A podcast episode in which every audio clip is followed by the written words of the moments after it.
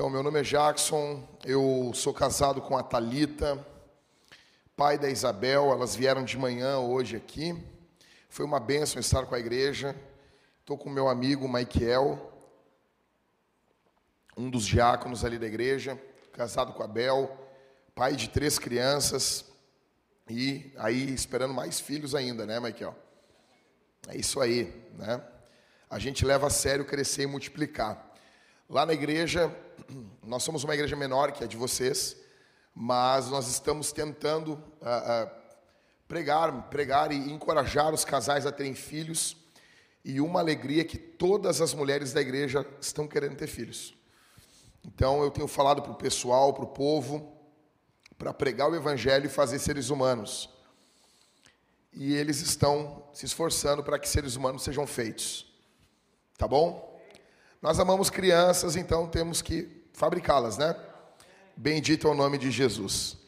Irmãos, eh, eu quero que vocês abram a Bíblia de vocês em Neemias. Fica com o texto aberto, não fecha ele. Eu peço que você me julgue, me julgue mesmo. Vai me julgando conforme eu vou pregando. Se o que eu estiver falando é Bíblia, glória a Deus. Se o que eu falar não é Bíblia, não, isso aí é contra a Escritura, aí você rejeita. Tá bom? Às vezes o pregador pede para, não, não me julga. Não, me julga sim. Pode me julgar à vontade. Me analisa, julga bastante o que eu estou falando com base na Escritura. Fica com a Bíblia aberta no livro de Neemias, capítulo 13. E sexta-feira foi uma alegria muito grande estar com os irmãos aqui, com os homens. Eu tenho dedicado minha vida a pregar para homens.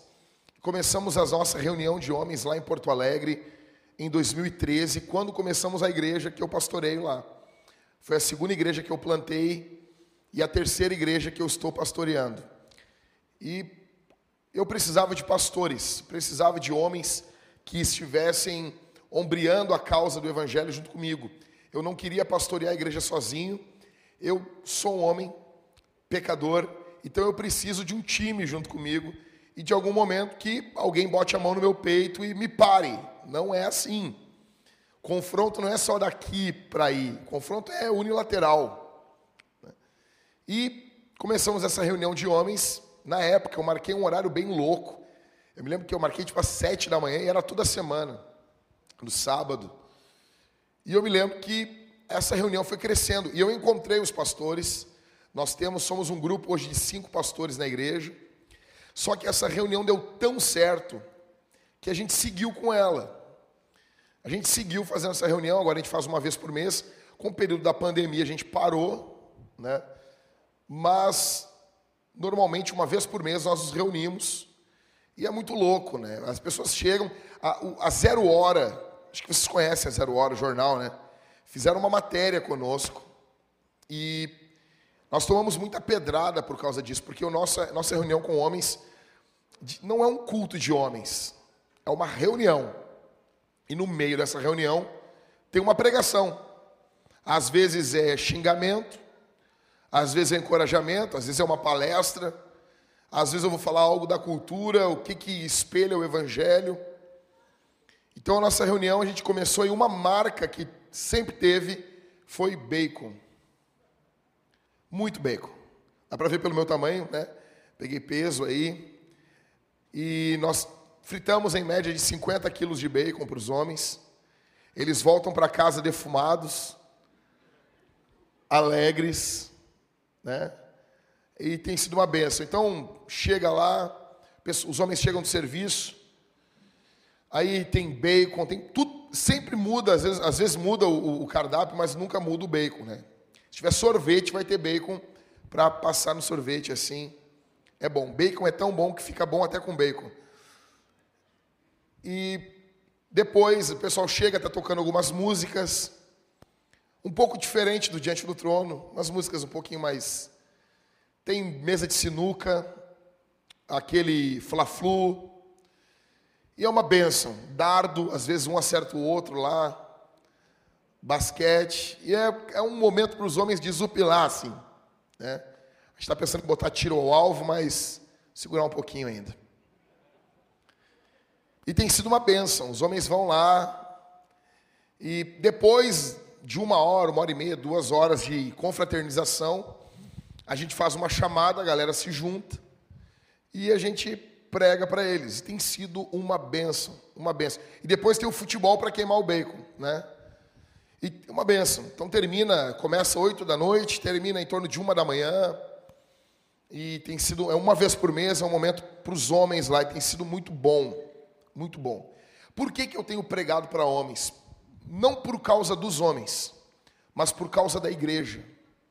Eu não sou filho de crente, meus pais não são cristãos, minha mãe conheceu Jesus há pouco tempo atrás. Eu venho de uma família não cristã, eu não tenho pedigree evangélico, né? O pessoal diz: "Ah, tem gente que caiu de paraquedas". Eu caí de paraquedas na igreja. Só que Jesus me salvou. E não apenas me salvou, mas eu digo isso assim, me tolere, a igreja também me salvou, porque eu não fui salvo apenas por Cristo. Cristo me salvou, me resgatou dos meus pecados. Mas a igreja me acolheu como uma família. Então eu amo a igreja. Nós vivemos um período onde há muita crítica à igreja.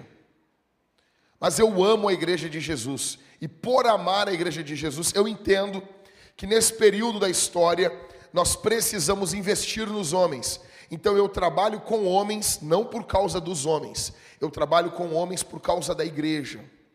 Porque homens sendo cuidados, eles cuidam suas famílias, eles pastoreiam suas casas e a igreja cresce. Uma igreja é formada por uma base de homens. Com todo respeito, minha irmã, a você, com muito respeito, mas Jesus chamou doze homens. Jesus chamou doze apóstolos. Quando estourou o problema das ofertas das viúvas, Jesus, os apóstolos chamam sete diáconos. Nós temos diaconisas na igreja, as irmãs são uma bênção, são, são fundamentais na igreja, mas nesse momento histórico pouco tem se falado aos homens.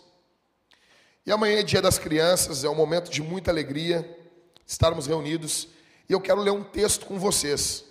Talvez você estranhe esse texto, quero que você me dê um, uns minutos para poder explicar para você. Neemias 13, do verso 23 em diante. Quando eu mostrei esse texto para minha esposa, minha esposa perguntou: o que, que tu vai pregar hoje? E eu mostrei esse texto e ela disse: o que, que tu vai falar desse texto? Aí quando eu expliquei, ela, ah, entendi. Minha primeira igreja é a minha esposa, né? É que eu pastorei. É a igreja chamada Talita, minha esposa. Vamos lá, gente. Fica com a Bíblia aberta aí, Neemias capítulo 13, verso 23. Vi também naqueles dias que judeus haviam casado com mulheres asdoditas, amonitas e moabitas. E seus filhos falavam metade das palavras da língua de Asdod e na língua do seu respectivo povo, mas não sabiam falar na língua dos judeus. Verso 25, o verso que eu mais amo. Eu os repreendi e os amaldiçoei, espanquei alguns deles e arranquei os seus cabelos. Eu amo esse texto. Eu amo demais esse texto. E os fiz jurar em nome de Deus, dizendo: Não deem mais as suas filhas em casamento aos filhos deles, nem escolham mais as filhas deles para os seus filhos ou para vocês mesmos. Não foi por causa disso que Salomão, rei de Israel, pecou? Entre muitas nações não havia rei semelhante a ele. Era amado por seu Deus, e Deus o colocou como rei sobre todo Israel, mas as mulheres estrangeiras, estrangeiras o fizeram cair no pecado. Verso 27.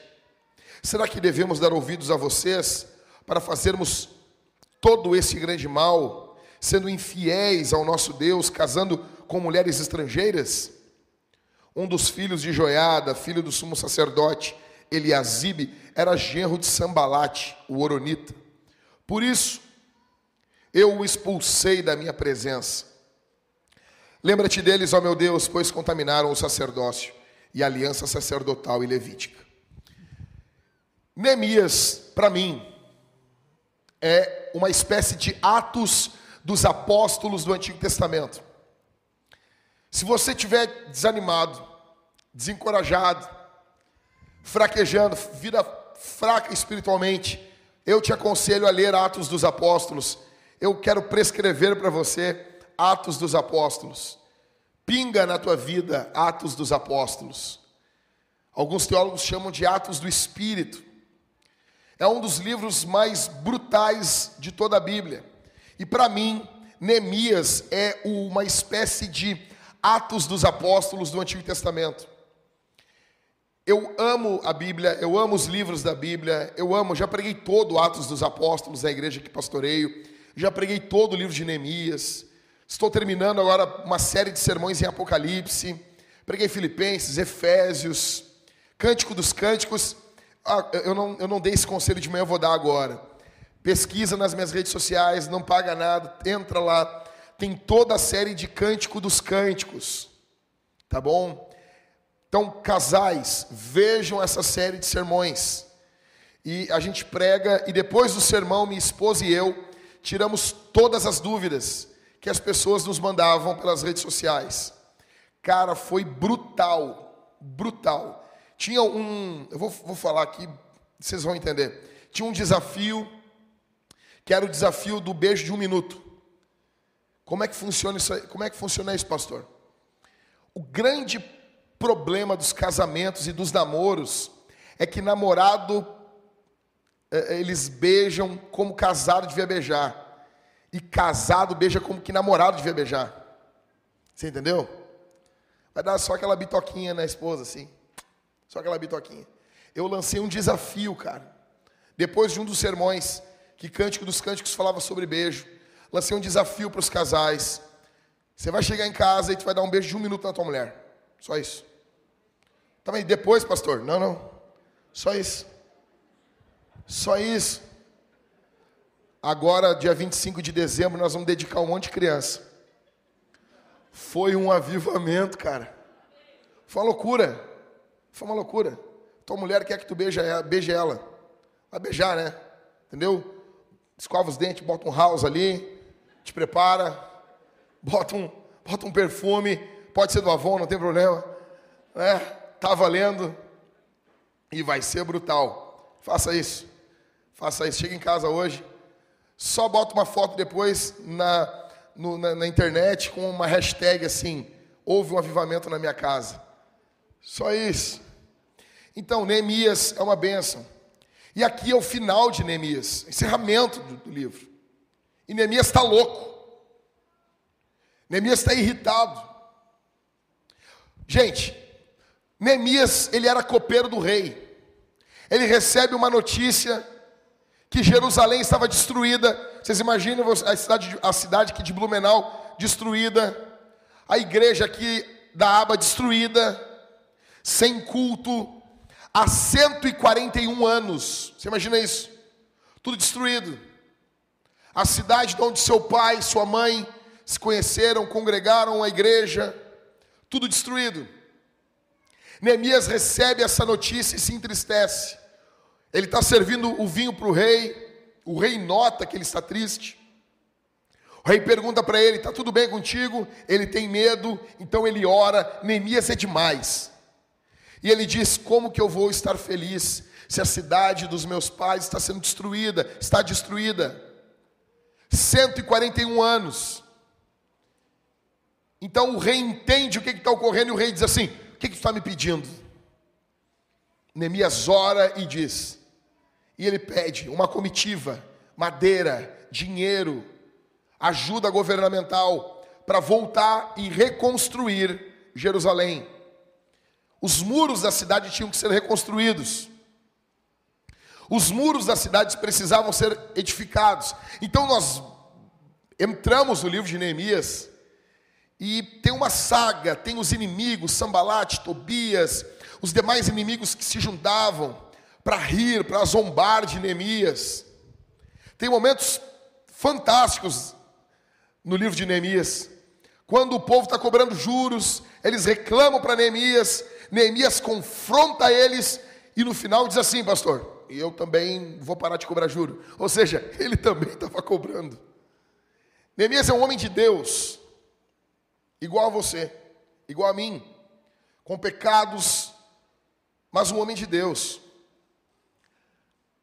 E a cidade que estava destruída há 141 anos, ela é reedificada, os muros, em 52 dias. Porque um homem de Deus faz a diferença. Faz toda a diferença. Você imagina isso? Aí Neemias, ele vai embora. Ele reconstrói, eles possuem um momento de, de confissão de pecado, de aliança, de adoração. Eles fazem uma aliança, eles se comprometem e Neemias se aposenta. Vai curtir a vida dele no litoral catarinense. Vai ficar lá um idoso laranja, né? Que é o nosso sonho, é envelhecer e ficar laranja. Já viu isso? Colher concha. É o que ele vai fazer. Só que o que ocorre, meu irmão? O povo que tinha se comprometido, os homens que tinham se comprometido, eles se pervertem. Neemias é chamado de novo e ele chega, e o capítulo 13 é pancadaria, é dedo no olho, é rasteira, é soco, é rabo de arraia, é brutal. Neemias está indignado, e muitas pessoas caem de paraquedas aqui e não entendem. Pô, mas por que, que Neemias está tão irritado? Ah, não é para tanto, pastor. Não é para tanto. Neemias é um pouco tem temperamental. E antes de entrar aqui, eu quero explicar algumas questões para você sobre o que é o casamento. E eu quero dizer quatro coisas para você levar para casa, para você dormir pensando nelas. Que pregação boa é que a gente leva para o travesseiro. Primeira, primeira coisa que você tem que entender é a visão teológica sobre casamento, sexualidade e paternidade. Qual a visão da Bíblia sobre isso? Adão era solteiro. Adão era avulso. Não havia pecado, não havia nada. Deus olha para Adão e diz: Não é bom. Não é bom que o homem esteja só. O que, que Deus faz para Adão? Deus faz uma mulher para ele. Deus faz uma esposa, uma ajudadora, mesmo valor, imagem de Deus, Deus é o primeiro pastor a oficiar o primeiro casamento, assim como o primeiro pai que traz a sua filha para o casamento. Deus vai lá, toca em Adão, Adão adormece, anestesia geral. Deus tira uma costela, daquela costela Deus faz uma mulher para Adão.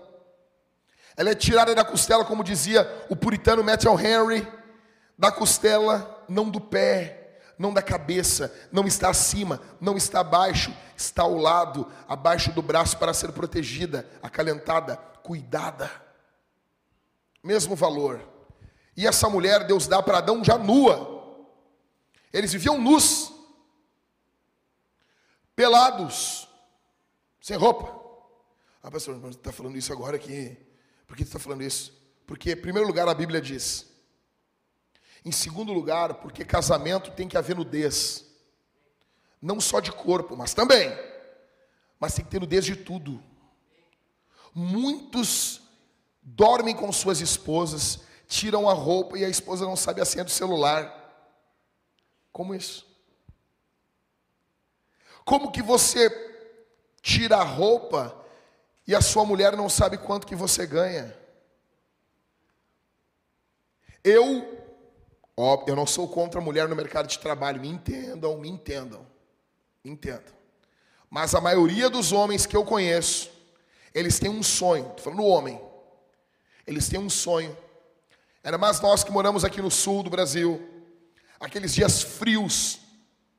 O sonho de, do, da maioria dos homens que eu conheço é poder levantar, ir trabalhar e deixar a esposa deitadinha em casa. Deixar os filhos deitadinhos em casa, quentinhos, cuidados. Trabalha, o dinheiro não é só dele, o dinheiro é dos dois. Porque para um homem sair para o trabalho, a base e a esposa está em casa. Eu sei que tem mulheres que trabalham fora, e Deus abençoe você, e isso é uma benção. Deus traz a esposa para Adão, nudez, os dois estavam nus, não havia segredo, não havia barreiras. Havia conhecimento. Quando Adão vê Eva vindo nua para ele, a primeira palavra de Adão na Bíblia, escuta, não é direcionada a Deus, isso é, isso é fenomenal. A primeira palavra que Adão fala na Bíblia é direcionada à mulher. A estrutura no hebraico, no original ali do Gênesis, é um cântico. A primeira coisa que Adão faz é cantar. Porque é isso que um homem faz quando vê sua esposa. Ele vê ela vindo e ele canta: Essa é osso dos meus ossos e carne da minha carne. É um cântico. Ele cantou. A estrutura ali no original é um cântico. A primeira palavra do homem não é direcionada a Deus na Bíblia, é direcionada à sua esposa. Porque em Gênesis, antes do pecado, os homens falavam. Esse papo de que os homens não falam, não se comunicam, isso é um papo, é uma desculpa da nossa geração. Vejo as, as mulheres vêm, reclamam, não, pastor, meu marido, ele não fala. Aí eu vou conversar com o camarada, eu perguntei aí, tchê. Não, não, pastor, é que eu não, eu não, eu não tenho, eu não sou muito emocional. Eu digo, mentira.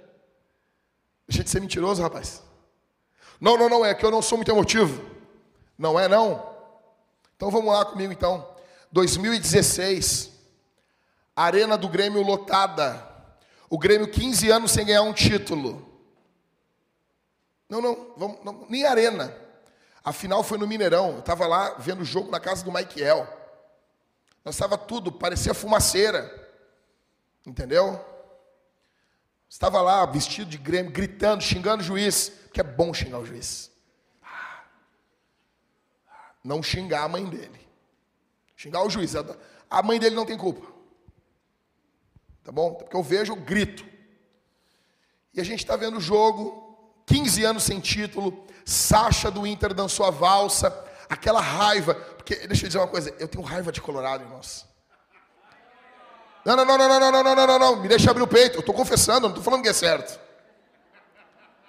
Me deixa abrir o peito. Estou abrindo o peito, eu sei que é errado isso. Mas eu vejo um Colorado chorando por causa do Inter, eu fico feliz. E daí alguém diz assim, bah, mas tem que ter pena, né? E eu digo, não. Não. Então eu quero, eu quero assim muito, com todas as minhas forças, que o Inter se exploda.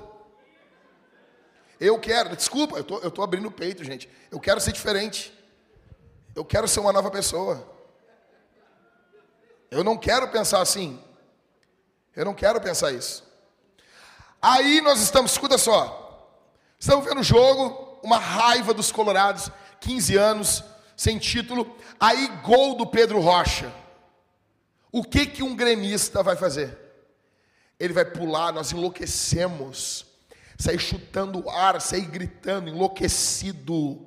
Ou eu vou dizer assim: Ei, Bob, parece que fizemos um ponto. Não faz sentido, né? Então, meu velho, tu é emotivo. Tu só em casa não quer ser. Então imagina o Inter. Jejum de títulos. E bem no ano que o Grêmio foi campeão, o Inter caiu para a Série B. Foi o céu. Foi o céu. Não, não me julgue, por favor. Impeachment da Dilma, Inter caindo e o Grêmio campeão. Foi, cara, foi uma loucura. Tô brincando, a, a Dilma não merece isso. Mas assim, foi uma loucura. Tá, eu não tô brincando, eu tô falando sério. Mas assim.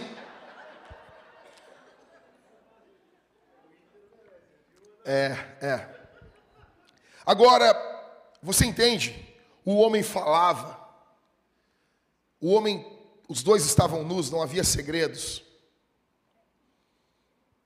A, a linguagem da ideia do homem está em Gênesis 2:24. Por isso o homem deixa pai e mãe e se une à sua mulher, tornando-se os dois uma só carne. É o inverso da cultura.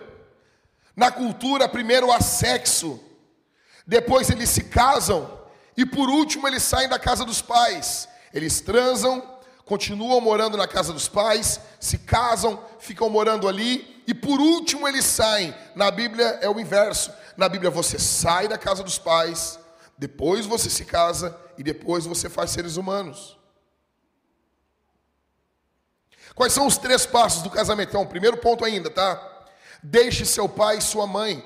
Aí tem a geraçãozinha que pergunta: o que é deixar pai e mãe? Primeiro, deixar geograficamente. Deixar de ser um encosto na casa, na tua casa.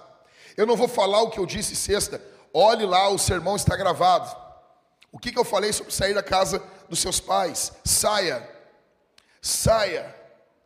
Abandone o seu pijaminha do Star Wars. Abandone, abandone o Todd pela manhã. Ai, aqui está o Todd. Meu filho. Ai, meu filho, de novo tu rodou, meu filho, ninguém te entende. Ai, meu filho, tadinho dele. Ai, foi demitido de novo, não passou no contrato. Ai, que chefe mal, né, meu filho? 32 anos. 32 anos. Aí tu fala com o cara, o cara, pô, pastor, eu quero aí fazer uma mochilada pelo mundo. Quero aí fazer uma coleção de conchas. Não é um carioca que eu estou fazendo. Não é. Deixe seus pais emocionalmente, deixe os seus pais financeiramente. Ou seja, paga as tuas contas. Ainda que o teu pai não precise, paga as contas em casa. E eu digo, aí o cara, não, vou pagar a internet. Não, o energúmeno, a internet tu usa. Eu não quero que tu pague a internet, eu quero que tu pague uma, paga o gás, paga um rancho, paga a luz, paga algo que todo mundo usa. Não paga algo que só tu vai usar. Fica que nem um louquinho jogando videogame, ou jogando jogos online o tempo todo. Deixa seus pais financeiramente. Usa teu carro. Aluga a tua casa, paga a tua casa. Paga a tua casa. Ah, mas vai ser pequeno, é a tua. Não tem problema o teu pai ajudar você pontualmente, não há problema algum nisso. O problema é quando uma, uma ajuda sistemática Todo mês tem que ter aquele dinheirinho para você. Deixe os seus pais, o homem deixa pai e mãe. Deixa seus pais, seus pais teologicamente, ou seja, você estuda a Bíblia agora. Deixe os seus pais espiritualmente, você tem um relacionamento seu com Deus. Casamento é para homens, não para meninos. Primeiro você deixa seu pai e sua mãe. O sexo não faz de você um homem.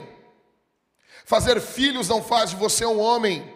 E se você for um menino e casar, você vai arruinar uma família, porque você vai ser um menino com responsabilidades de homens. Primeiro você se responsabiliza por você.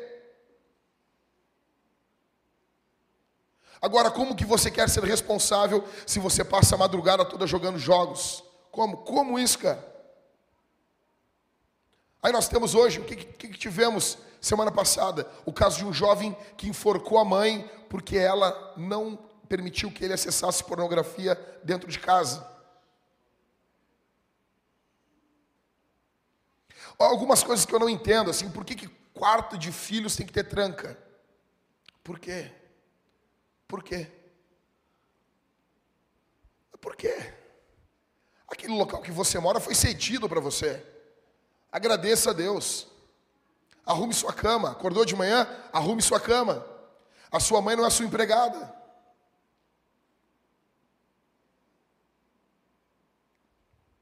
Deixe pai e mãe.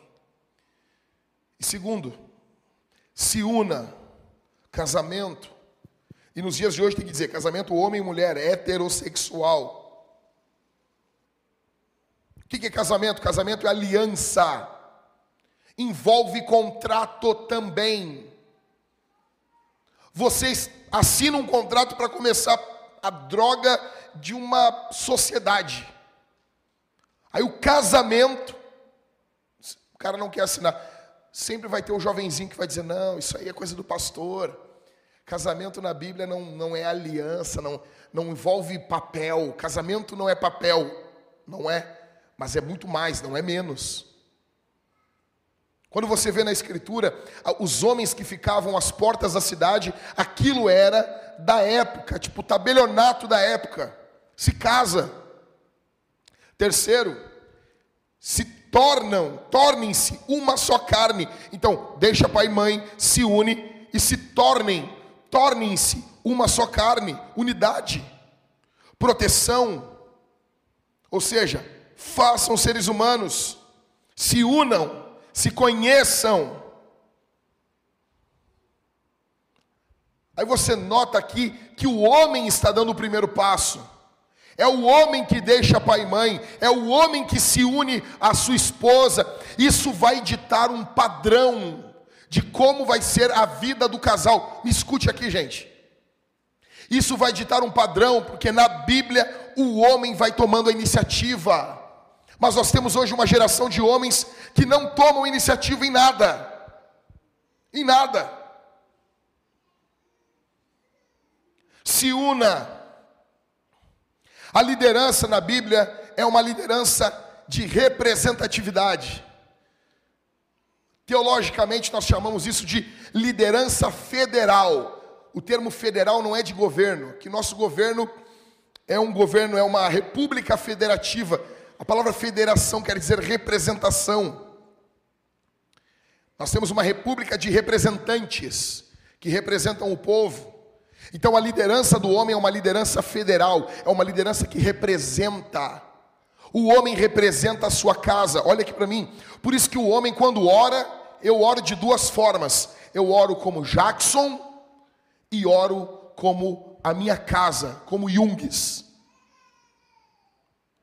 Jó capítulo 1, Jó orava, fazia sacrifícios pelos filhos, porque ele era um homem diante de Deus, mas ele também representava a casa dele diante de Deus. Então, de tempos em tempos, eu vou ao Senhor e eu digo: Senhor, se debaixo do teto aqui dessa casa ocorreu pecados que eu não sei, eu rogo a tua misericórdia. Se houveram coisas que eu desconheço, eu peço que a tua ira se afaste da minha casa. A minha casa sempre esteve aberta. Eu aluguei uma casa grande. Tem uma moça que mora comigo com a Talita. Já morou mais pessoas conosco. E quando as pessoas vão morar lá em casa, eu sou bem aberto. Eu sempre digo assim: deixa eu dizer uma coisa para vocês. Eu não quero saber aqui em casa de pornografia. Eu não quero saber aqui em casa de filmes imundos. E eu falo diversas coisas, porque eu e minha casa serviremos ao Senhor na minha casa não tem democracia quanto às coisas de Deus. As outras coisas, pode votar, pode decidir, mas no que envolve o Senhor, não tem. Aqui em casa nós fazemos um culto todos os dias, um culto reduzido, simples. Todos os dias, não importa quem seja, se vier morar comigo, vai invocar o nome do Senhor. Não concordo, tranquilo, você não é obrigado democracia, procure outro local para morar. Eu e minha casa serviremos ao Senhor. Aí alguém vai dizer: não, mas nós não podemos forçar as pessoas a, a, a invocar o nome do Senhor. Por que não?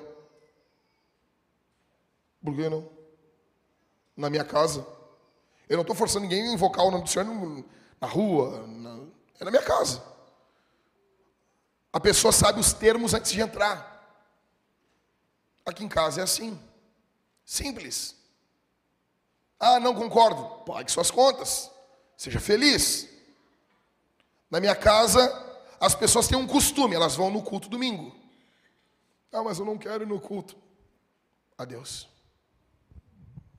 Fico triste. Fico nada. É uma conta a menos. Torne-se uma só casa. Você é responsável pela tua casa. Você é responsável pela tua família.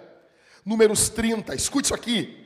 Números capítulo 30 diz que se a mulher fizesse um voto, mulher ou filha, o homem tinha o poder de anular o voto da mulher. Tem noção disso? Agora, se ele ouvisse o voto e ficasse quieto, o voto estava valendo. Por isso que não existe aquele papo da, da, da filha se casar escondida do pai, como ocorria antigamente. Não existe isso. Ah, eu fiz um voto. Se o voto ao Senhor podia ser anulado pelo pai, imagina um voto perante qualquer outra coisa. Isso é o poder da liderança pactual do homem. Em Deuteronômio 22, quando um homem ele pegava, seduzia uma virgem em Israel, um homem casado seduzia uma virgem e eles faziam sexo, o homem era apedrejado nas portas da cidade, a menina, a moça, era apedrejada na porta da casa do pai, porque era para o pai ver: você não cuidou da sua filha. E quantos homens aqui não cuidam das suas filhas? Quantos homens nos dias de hoje não cuidam das suas filhas? Você quer ser amigão das suas filhas? Às vezes eu falo para minha esposa, meu amor, nossa filha não ama a gente. Ela é muito nova, né? amor é uma coisa muito complexa. E a minha esposa, ai, por que tu fala assim? Porque não ama mesmo. Não ama mesmo. Para parar de bater no rosto, meu, demorou muito tempo. Muito tempo e muita vara. Deu, bateu, vara, bateu, vara, bateu, vara, bateu, vara. Aí começou só a levantar a mão. levantar a mão, vara, levantar a mão, vara. Aí começou a baixar a mão. Aí, por último, minha filha veio, eu estou brincando com ela, com ela no meu colo, e ela levantou a mão para mim. Quando ela levantou, eu fiz assim para ela. Aí ela fez assim. Natureza pecaminosa, né? Aí ela veio assim.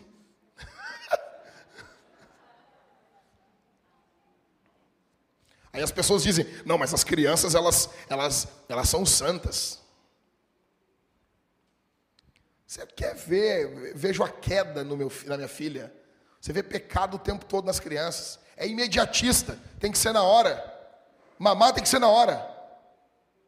É tudo na hora. Liderança do homem dentro de casa. Sua filha é sua responsabilidade. Olha aqui, uma pergunta. Digamos que você tem um carro bacana. Diz o nome de um carro bacana. Eu estou triste porque o meu estragou. Tá bom? Diz o nome de um carro bom aí. Não, sonho, sonho, tá? Eu não estou falando.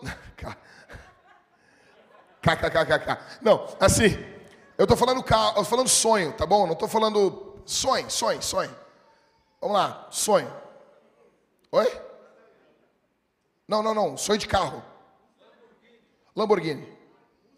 Mustang, tá bom, Mustang, desculpa, desculpa.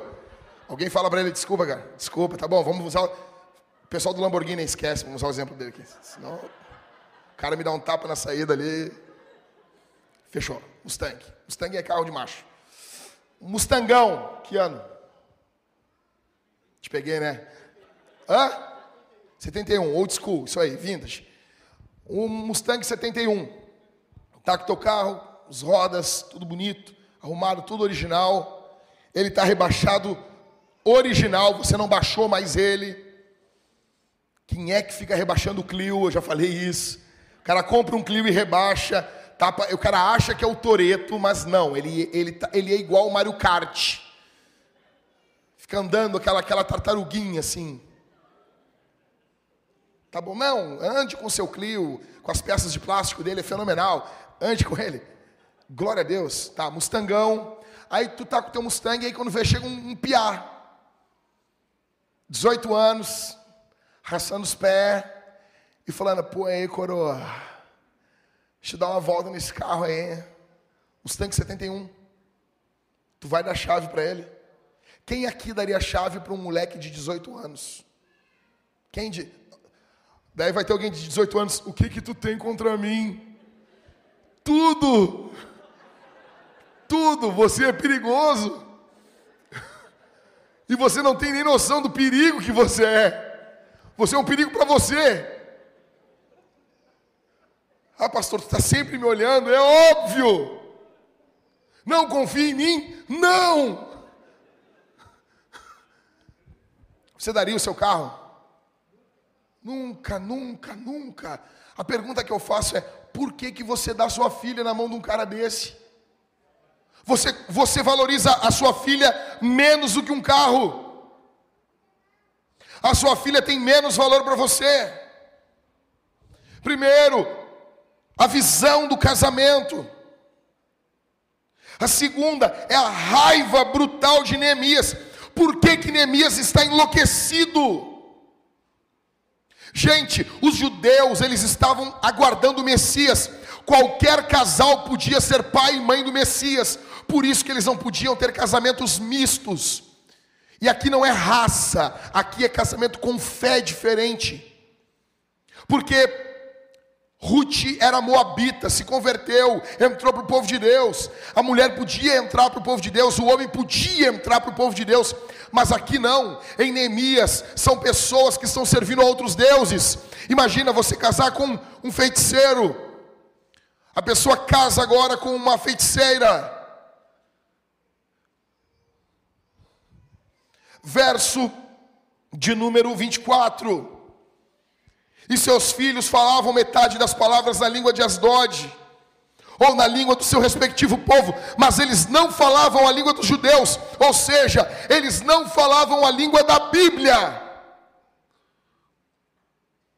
Eles não falavam a língua da Escritura. Como que você ia falar sobre Deus?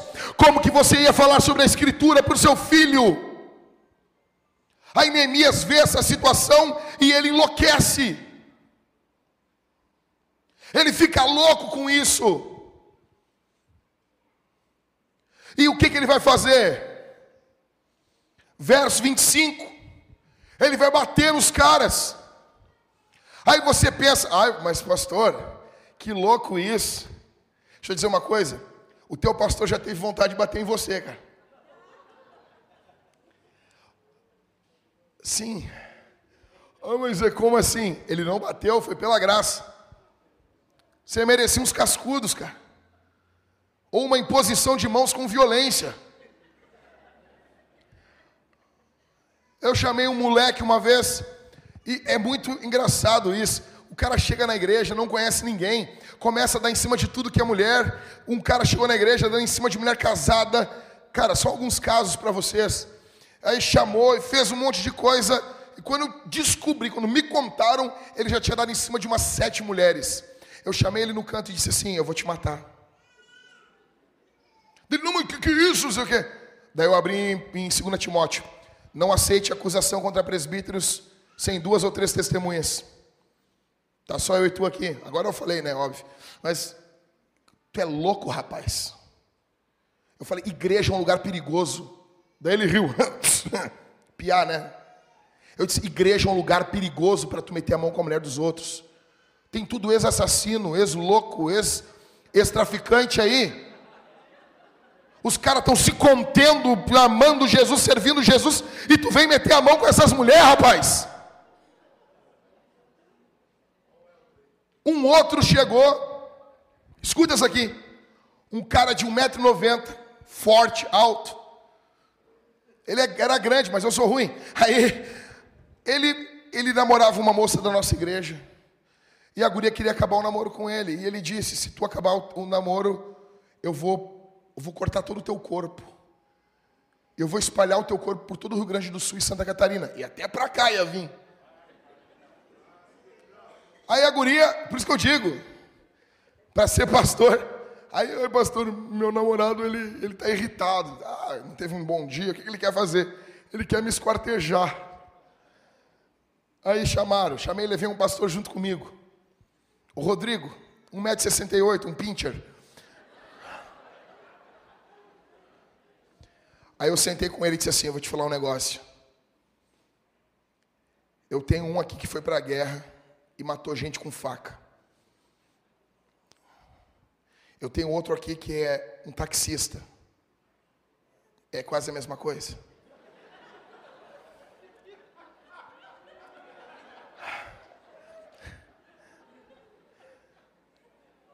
Se eu falar para esses caras que tu ameaçou essa moça, eles vão sumir contigo, cara.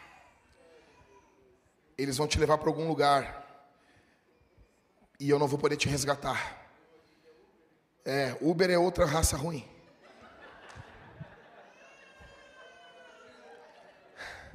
Você vai lá, ele não dá balinha mais para você.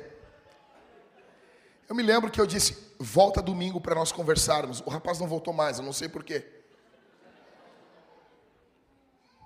Neemias está indignado, verso 25. E eu os repreendi, os amaldiçoei, espanquei alguns deles, arranquei os seus cabelos. Só essa parte que eu não gosto muito. Tipo, briga de mulher, arrancando cabelo. Beleza, tudo bem, paz. Ele fez esses caras jurar em nome de Deus, dizendo: Não deem mais as suas filhas em casamento aos filhos deles.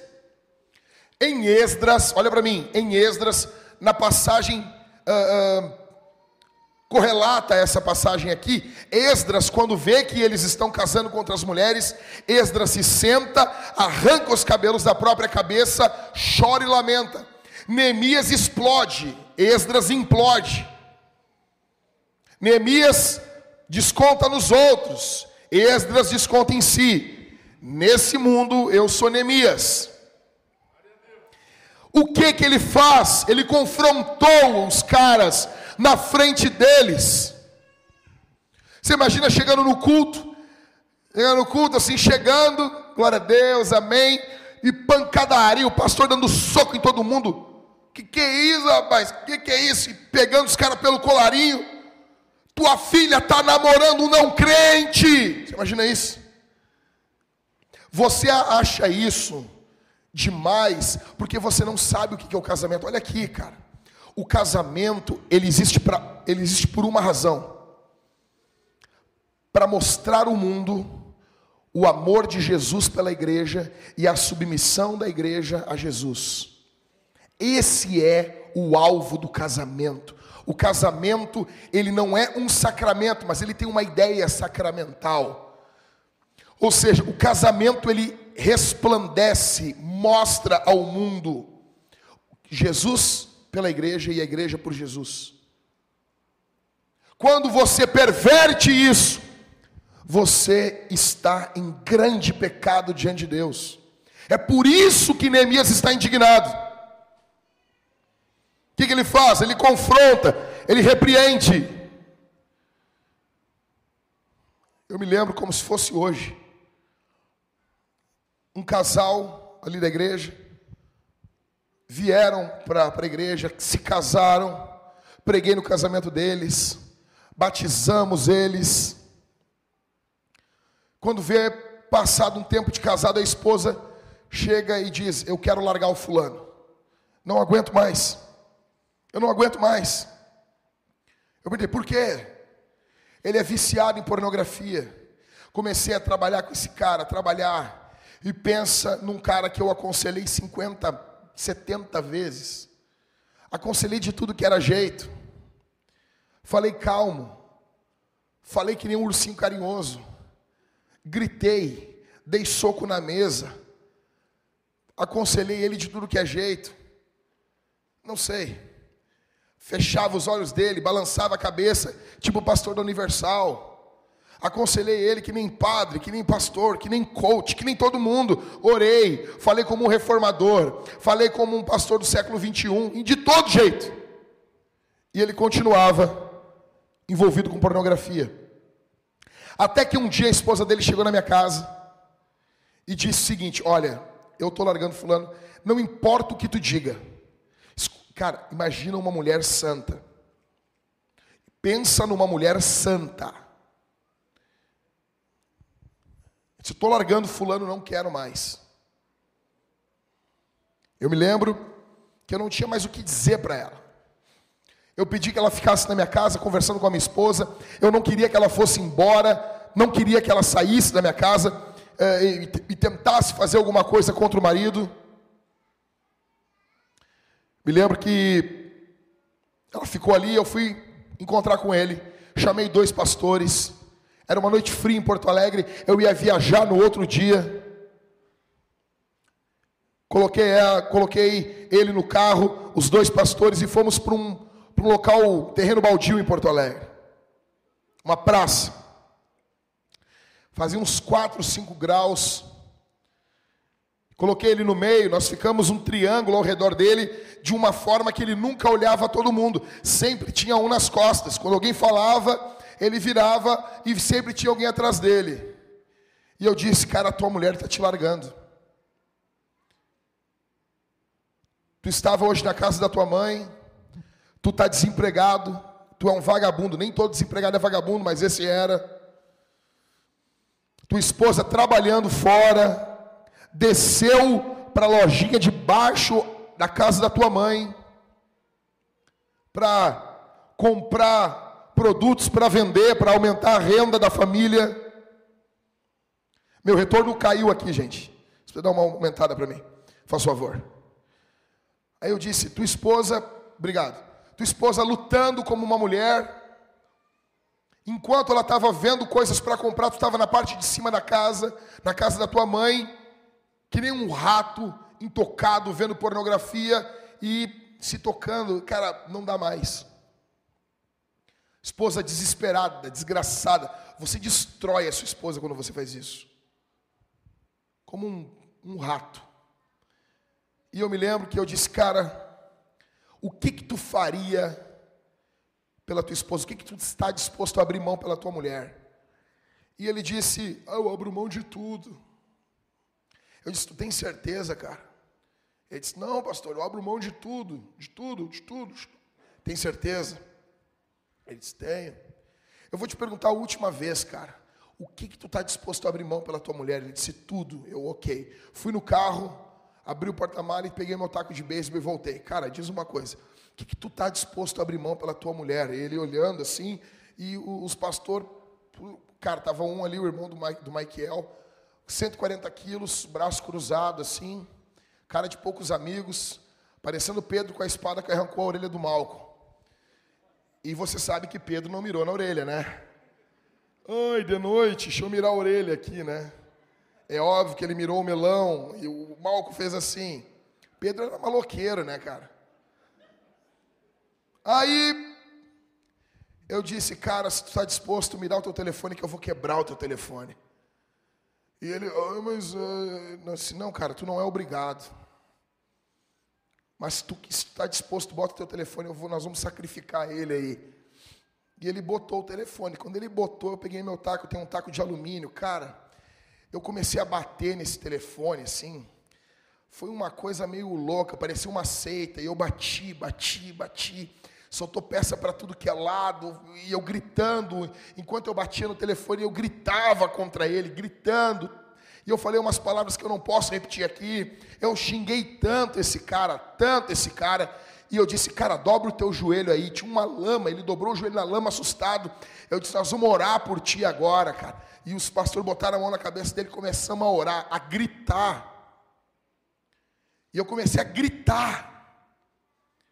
E eu orando, e eu dizendo: Deus, em nome de Jesus, eu não tenho mais o que fazer com esse cara. E eu orei, orei, orei, orei, orei, orei, orei, orei. E no dado, depois do final da oração, ele, ele levanta a cabeça chorando, a luz do poste pegando na cara dele, e ele chorando, e ele disse: Pastor, não desiste de mim. E meu coração doeu na hora, eu abracei ele, a gente chorou junto. Ele foi para casa, eu cheguei na minha casa, a mulher dele estava lá, conversando com a minha esposa, eu peguei o celular quebrado e disse: Ó, o teu marido disse que não abre mão de ti. A vida deles não ficou perfeita, ele teve mais duas recaídas. Numa delas ele foi excomungado da igreja, sim. 1 Coríntios 5, a gente expulsou ele. Fizemos uma reunião com a igreja, não dava mais. Expulsamos ele. Se tu está sendo expulso da igreja, é a última ação da igreja contra você. Nós vamos entregar você a Satanás. 1 Coríntios 5, são só 13 versículos, lê em casa. Expulsamos ele para a glória de Deus. Ai, mas você, sim, você devia estar acostumado com isso. Passou, e um pastor ficou acompanhando ele, ficou acompanhando ele, e a mulher dele dando testemunho, ele está arrependido ele está quebrantado, ele não aguenta ficar longe da igreja. E a gente, é isso aí que a gente quer. E Deus trabalhando na vida dele, trabalhando na vida dele, ele está voltando para a comunhão agora. Ele ficou proibido de ir nos cultos. Aí disse, mas como assim? Sim, assim. O problema é que na nossa geração os homens acham que pode fazer e acontecer dentro das suas casas. E ninguém pode botar a mão no seu peito. Talvez o, o, pastor até não sabe o que você está fazendo e não vai fazer nada, mas Deus sabe, Deus pode matar você. Nós temos um Deus que mata, bendito seja o nome do Senhor. Atos capítulo 5, Jesus matou aquele casal, Ananias e Safira. Apocalipse 19, nós vemos Jesus com um manto, manto salpicado de sangue. E quando a gente lê os capítulos anteriores, o manto de Jesus está salpicado de sangue, porque ele pisou a cabeça dos reis que eram inimigos do reino de Deus. Você imagina isso? Dá para colorir isso na escola dominical? Eu não tenho problema nenhum, eu digo na igreja que eu pastoreio, tudo bem, vamos fazer umas imagens de Jesus e colorir na escola dominical, mas quando é que vamos ter Jesus com a espada de Apocalipse? Montado em um cavalo com uma tatuagem na coxa, escrito Rei dos Reis e Senhor dos Senhores.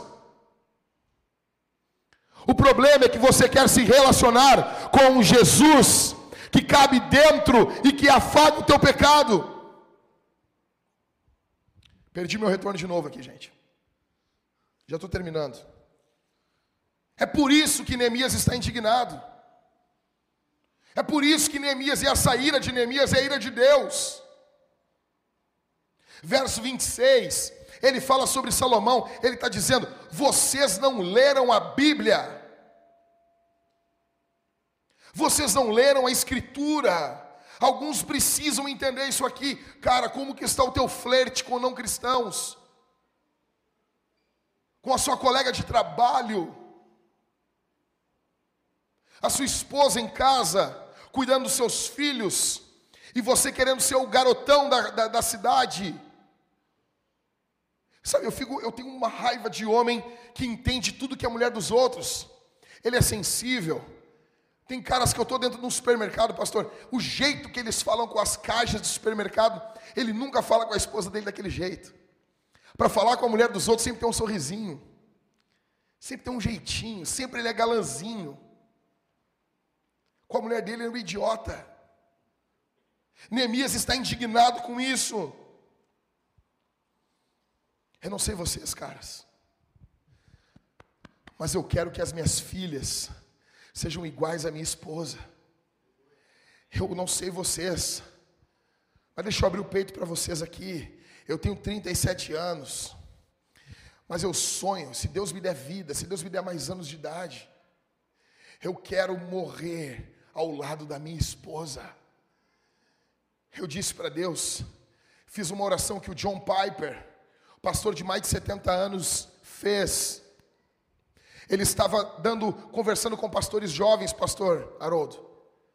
E os pastores olharam para ele e disseram assim: Pastor John, qual conselho o senhor nos dá?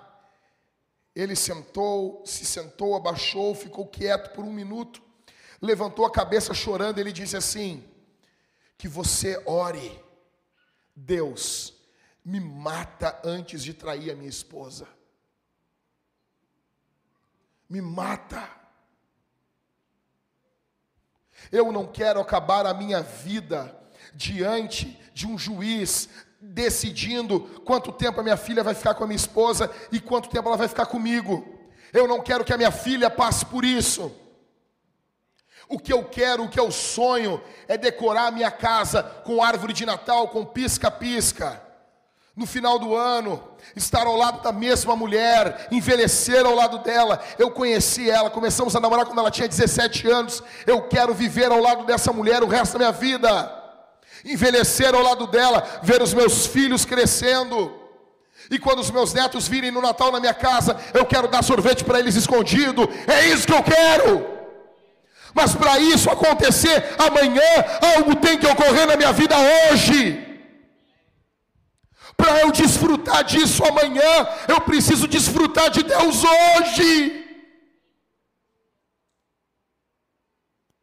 Qual a visão você tem para os seus filhos, homem? Qual a visão você tem para os seus netos, homem?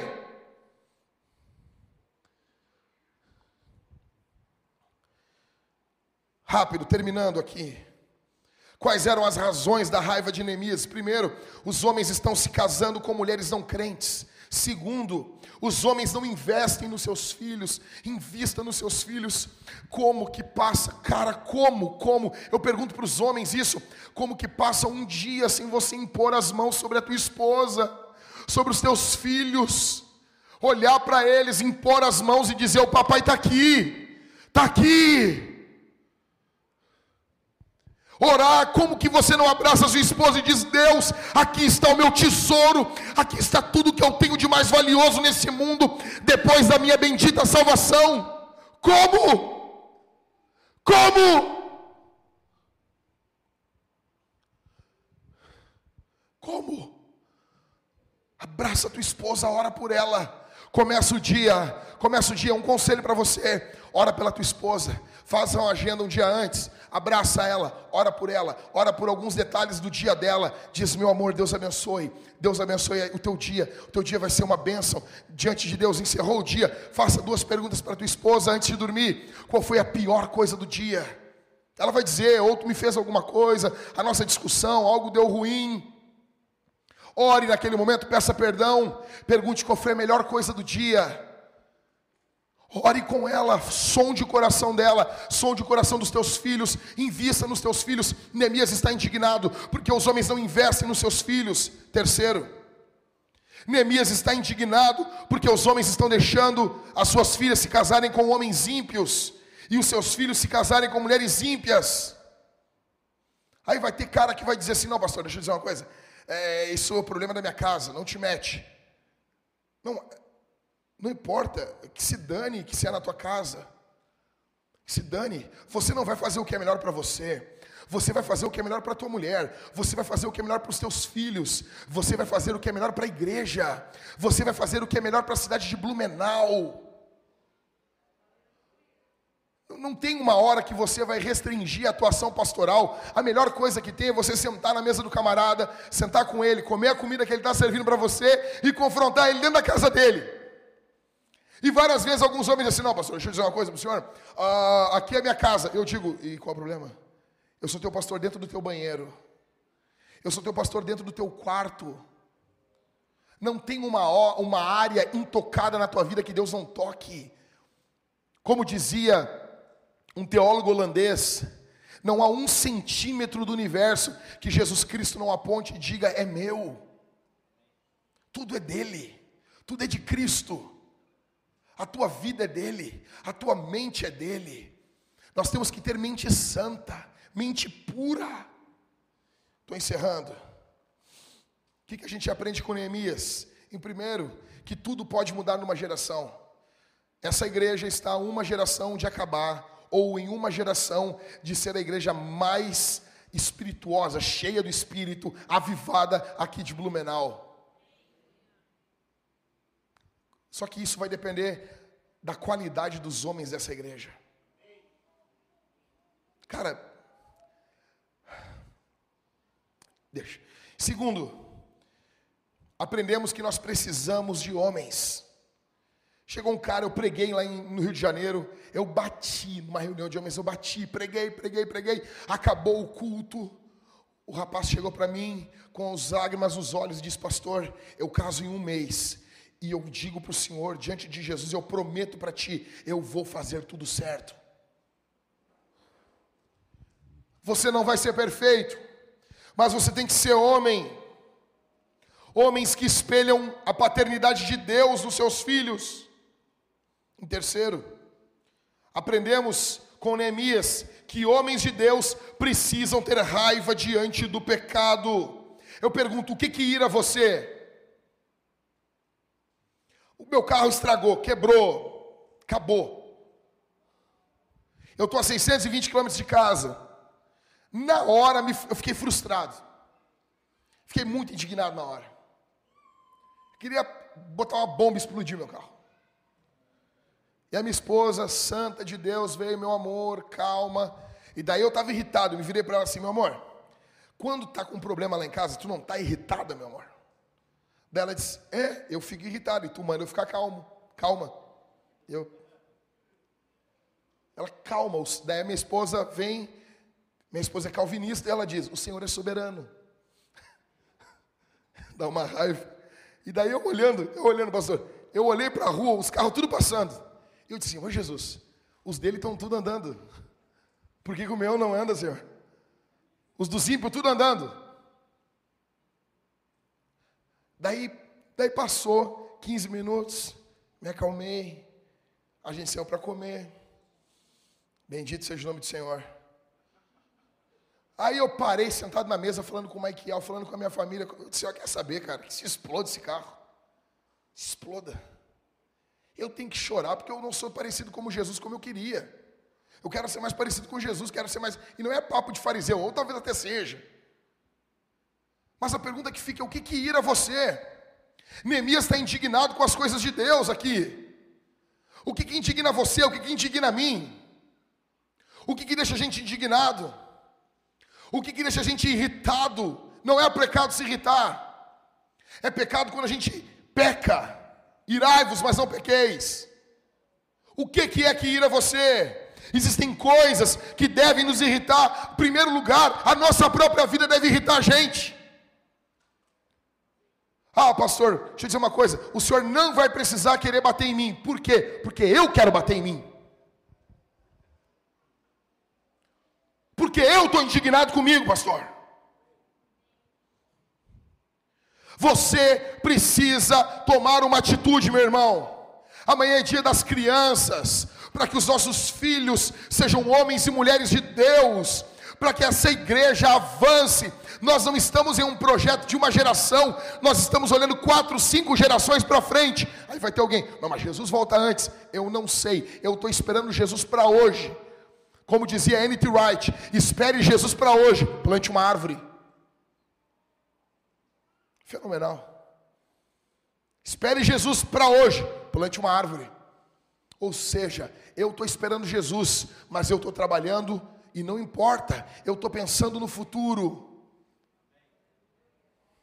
Eu não vou deixar de investir nos jovens. Estou encerrando.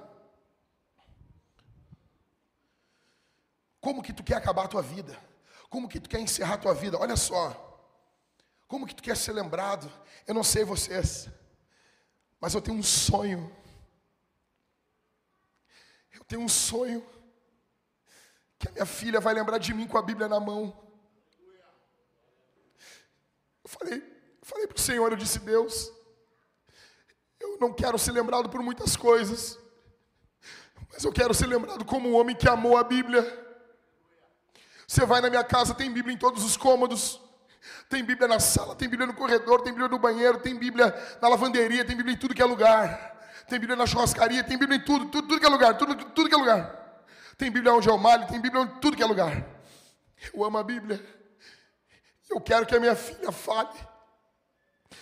Na beira do meu caixão ela diga: Eu me lembro do papai com a Bíblia na mão, e orando por mim, e lendo a Bíblia para mim. Hoje de manhã ela tem um ano e sete meses. Nós estávamos no hotel, a minha esposa tinha descido para tomar café, e ela ficou deitada no meu, no, no meu braço, e eu olhando para ela, e eu começo a chorar. E eu digo, Deus, obrigado. Aí ela acordou, e eu disse, meu amor, vamos, vamos ler a Bíblia. Aí peguei a Bíblia, comecei a ler para ela. E depois que eu li a Bíblia, vamos orar, meu amor. Quando eu disse isso, ela dobrou o joelhinho em cima da cama. Como você quer ser lembrado?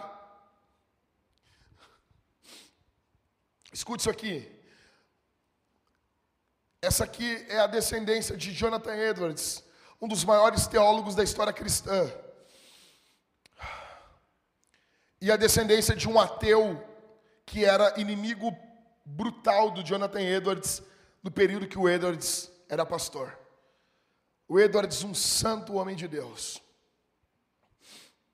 Isso aqui é no livro Bible, The Bible and the Spiritual Life, do Arthur Pearson. Jonathan Edwards, ele orou mais de 20 anos, todos os dias, pelas próximas cinco gerações da família dele. Jonathan Edwards era filho de um pregador e a sua esposa, filha de pastor. Eles tiveram 11 filhos. E deixando claro aqui, essa época era difícil ter filho. Hoje é barbada. Hoje é barbada. A nossa geração é um bando de fresco e covarde. Nós somos covardes. A gente tem tudo para ter filhos, tem tudo, tudo, tudo, tudo. Foram analisados os 1.400 descendentes de Jonathan Edwards.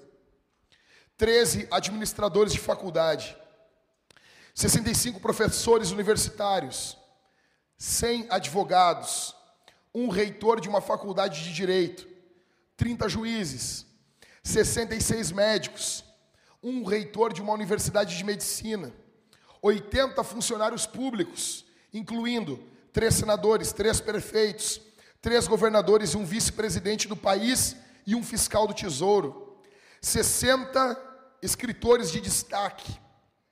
Esses descendentes escreveram 135 livros e editaram 18 jornais, fora que mais de 100 missionários. Tinham vários pastores e teólogos. A descendência de Jonathan Edwards não custou nenhum dólar ao governo americano. Agora olhe a descendência de Max Jukes, que era um famoso ateu crítico de Jonathan Edwards no período onde eles viveram, no século XVIII. Max Jukes, esse ateu, ele casou-se com uma mulher ímpia, de família criminosa. E ele teve 540 pessoas que descenderam dele. Mendigos, criminosos e assassinos. 310 de 540, 310 morreram como indigentes. 150 foram criminosos, sendo que 78 foram assassinos. 100 eram alcoólatras, mais da metade das mulheres foram prostitutas. De todos os 540, apenas 20 aprenderam uma profissão, sendo que metade aprendeu dentro da cadeia. Os 540 descendentes de Jukes custaram ao Estado americano 1 milhão e 250 mil dólares, sendo que 1 milhão de dólares do século 18 para cá é muito, muito dinheiro. Como você quer terminar? Eu já passei meu tempo aqui. Já passei meu tempo. Como você quer encerrar? Como você quer terminar a sua vida? O profeta Isaías vem, diz para Ezequias: põe tua casa em ordem, porque tu vai morrer e não vai viver. Ezequias se vira para a parede, ele ora, e diz: Deus, a minha vida esteve na tua presença, assim, assim, assim. Deus dá mais 15 anos para ele. Isaías está saindo pelo pátio. Deus fala com Isaías. Isaías volta, foi acrescentado 15 anos. Aí tu para e pensa: mas por que, que Deus estava tão indignado com ele? Se ele era um homem puro, um homem de Deus. Exatamente o que o profeta disse: põe a tua casa em ordem, porque tu vai morrer e não vai viver. O filho de Ezequias chama-se Manassés um dos homens mais ímpios de toda a Bíblia, junto com Acabe. Ezequias era um homem que não se preocupava com as outras gerações, tanto que o profeta diz para ele: vai vir esse mal contra Jerusalém, mas não é na tua geração. Ele diz: boa essa palavra, porque não é na minha geração. Todos os homens de Deus se preocupavam com as próximas gerações, Ezequias não dava a mínima. Quem somos nós? O que vai ser dos nossos filhos? Meu irmão, invista nos teus filhos, amando a tua esposa, em primeiro lugar, antes dos teus filhos. Para que os nossos filhos sejam frutíferos, uma bênção, nós precisamos fazer deles não a prioridade, a prioridade é nossa esposa. E eu sei que isso é chocante para você, na nossa cultura, onde o casamento é passageiro e o filho é para sempre. Não, a tua mulher vem antes do teu filho, ela é mais importante. Eu falo uma coisa na igreja, eu já perdi vários membros por causa disso, porque é chocante. Se eu tivesse com a minha filha e a minha esposa em um barco, em um navio, em um naufrágio, e eu só pudesse salvar uma, eu salvava a minha mulher. É chocante isso, mas é para chocar mesmo. A minha esposa é a minha prioridade porque se eu amar mais a minha filha, eu queria poder ter tempo para explicar para vocês que quando você ama mais o seu filho, você destrói o seu filho. Quando você coloca qualquer coisa, por exemplo, me dê mais um minuto. Se eu colocar o pastor Haroldo, minha amizade com ele, se eu colocar o pastor Haroldo no lugar de Jesus, o meu amor pelo pastor Haroldo vai destruir ele. Como assim, pastor? Porque eu tenho uma expectativa em Deus, em Cristo, que o pastor Haroldo não pode suprir. Por isso que a idolatria destrói não apenas aquele que idolatra, mas aquele que é idolatrado. A idolatria destrói aquele que é idolatrado, porque você coloca uma expectativa divina na pessoa. Quando você ama o seu filho mais do que a sua mulher, você vai ser aquele pai que vai ter um grande desgosto com seu filho quando ele ficar velho, porque você colocou uma expectativa nele que a sua esposa podia suprir, mas a criança não pode suprir. E daí você vai dizer assim: Olha, eu estou decepcionado contigo. Claro, você amou mais o seu filho que a sua mulher, você colocou uma expectativa no seu filho que ele não consegue suprir, você destrói ele. Você destrói o seu filho. Primeiro você ama o Senhor. Se você colocar a sua mulher acima de Jesus, você destrói ela. Você vai colocar uma expectativa nela infalível, porque só Jesus pode suprir essa expectativa de Deus, porque Ele é Deus. Ele não vai falhar mas a sua esposa vai. Então você primeiro ama Jesus, depois você ama a sua esposa, depois você ama o seu filho, e você amando na ordem certa, você não destrói a sua família. Invista no seu filho amando sua mulher. Invista no seu filho amando a sua mulher. Ame o seu filho. Eu amo tanto a minha filha que ela não está na frente da minha mulher. Porque se eu fizer isso, eu destruo a minha filha. Homens, nós vamos ficar de pé. Eu peço que você fique de pé com a sua esposa e você abrace ela. Abraça a sua família. Abraça a tua mulher. Eu fiz, eu fiz uma, uma coisa lá na igreja. A Bíblia diz, pastor, pastor a Bíblia diz que o homem é a glória de Deus e a mulher é a glória do homem. Está lá em 1 Coríntios. Esse é um texto que as feministas amam. Elas amam.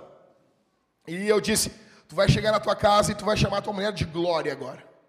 Ô minha glória. E, e, e, cara, foi um mês os homens chamando as mulheres de glória. E as mulheres, teu marido está te chamando de glória, porque o meu está me chamando de glória. É glória, glória, glória. O que, que é a glória? O homem é a glória de Deus, a mulher é a glória do homem. Ah, isso é machista. Não, cara.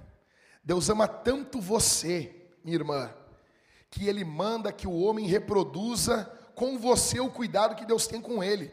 Porque se eu sou a glória de Deus, como que Deus me trata? Deus me cuida, Deus me ama, me protege. Se a mulher é minha glória, eu reproduzo nela isso. Eu amo, eu, eu cuido, eu vou acalentar, vou estar do lado dela. Você é a glória do seu marido. Glória na Bíblia quer dizer peso, importância. Você é a coisa mais importante para o seu marido. Você tem noção disso? Então, meu irmão, abraça a tua glória aí. Abraça a tua glória, toma posse da tua glória aí. Te apossa. Pega o teu Enzo também, pode abraçar o teu Enzo. Puxa o teu Enzo aí, puxa a tua Valentina. Abraça a tua Valentina. Quem é solteiro se abraça assim. Se abraça, tipo, é que nem curtir a própria publicação no Facebook. É dar um abraço em si mesmo. Nós vamos fazer algo aqui, que nós fizemos sexta-feira e nós vamos repetir aqui. Homens, baixa um pouquinho a tua máscara aí, só os homens. Não vai pegar cupim por causa disso. Continua abraçado com a tua mulher aí, meu irmão. Continua abraçado. Cara, nós vamos fazer um juramento diante de Deus. Eu vou falar e você vai repetir muito forte. Muito forte. Parecendo uma seita de lunáticos. Parecendo uma seita de loucos. Tipo uma reunião da Herbalife. Tá bom? Tipo isso. Se você não foi, não precisa ir. É uma loucura. Vamos lá? Homens, muito forte, muito mais forte. Eu vou falar e vocês repetem. E depois você vai impor as mãos sobre tua esposa e teus filhos e vai impetrar a bênção sobre eles. Você vai invocar o nome do Senhor. Um, dois, três. Minha igreja será servida por mim. Minha esposa será amada por mim. Minha esposa será servida por mim. Minha família será guiada por mim. Minha esposa estará sempre em minhas orações. A Bíblia será aberta em nosso lar por mim. E os meus netos adorarão o mesmo Deus que eu. Pois meus filhos adorarão o mesmo Deus que eu. Aqui estão esses homens, Senhor. Aqui estão essas famílias, Senhor. Aqui estão essas crianças, Senhor. Aqui estão, Senhor, diante da tua presença. Ó Deus, que o Senhor Deus não venha nos espancar como Neemias fez. Que venha haver em nossos corações arrependimento transformação, que aquilo que o profeta Malaquias disse, que o coração do pai se converterá ao filho, o coração do filho se converterá ao pai, ocorra aqui em nome de Jesus. Restaura os casamentos, que haja confissão, que haja conversas hoje de noite, que o homem abra o peito para sua esposa. Talvez os próximos dias serão os dias mais difíceis de alguns casamentos aqui, Senhor. Não porque as coisas pioraram, mas porque as coisas começaram a melhorar. Porque houve luz, houve verdade, houve choro, houve lágrima, houve gemido, houve confissão. Ó oh Deus, onde estaríamos nós se o Senhor não enviasse o seu filho, que morreu em uma cruz, ressuscitou ao terceiro dia para perdão dos nossos pecados? Onde estaríamos nós? Que haja arrependimento em nossos corações, transformação de vida, repreende o diabo, repreende Satanás, repreende toda a obra do diabo da vida desses homens. Levanta esses homens do poder do teu espírito, que essa igreja frutifique como nunca, para a glória do teu nome. Oramos e te agradecemos. Amém e amém. Aplauda o nome do Senhor, meu irmão.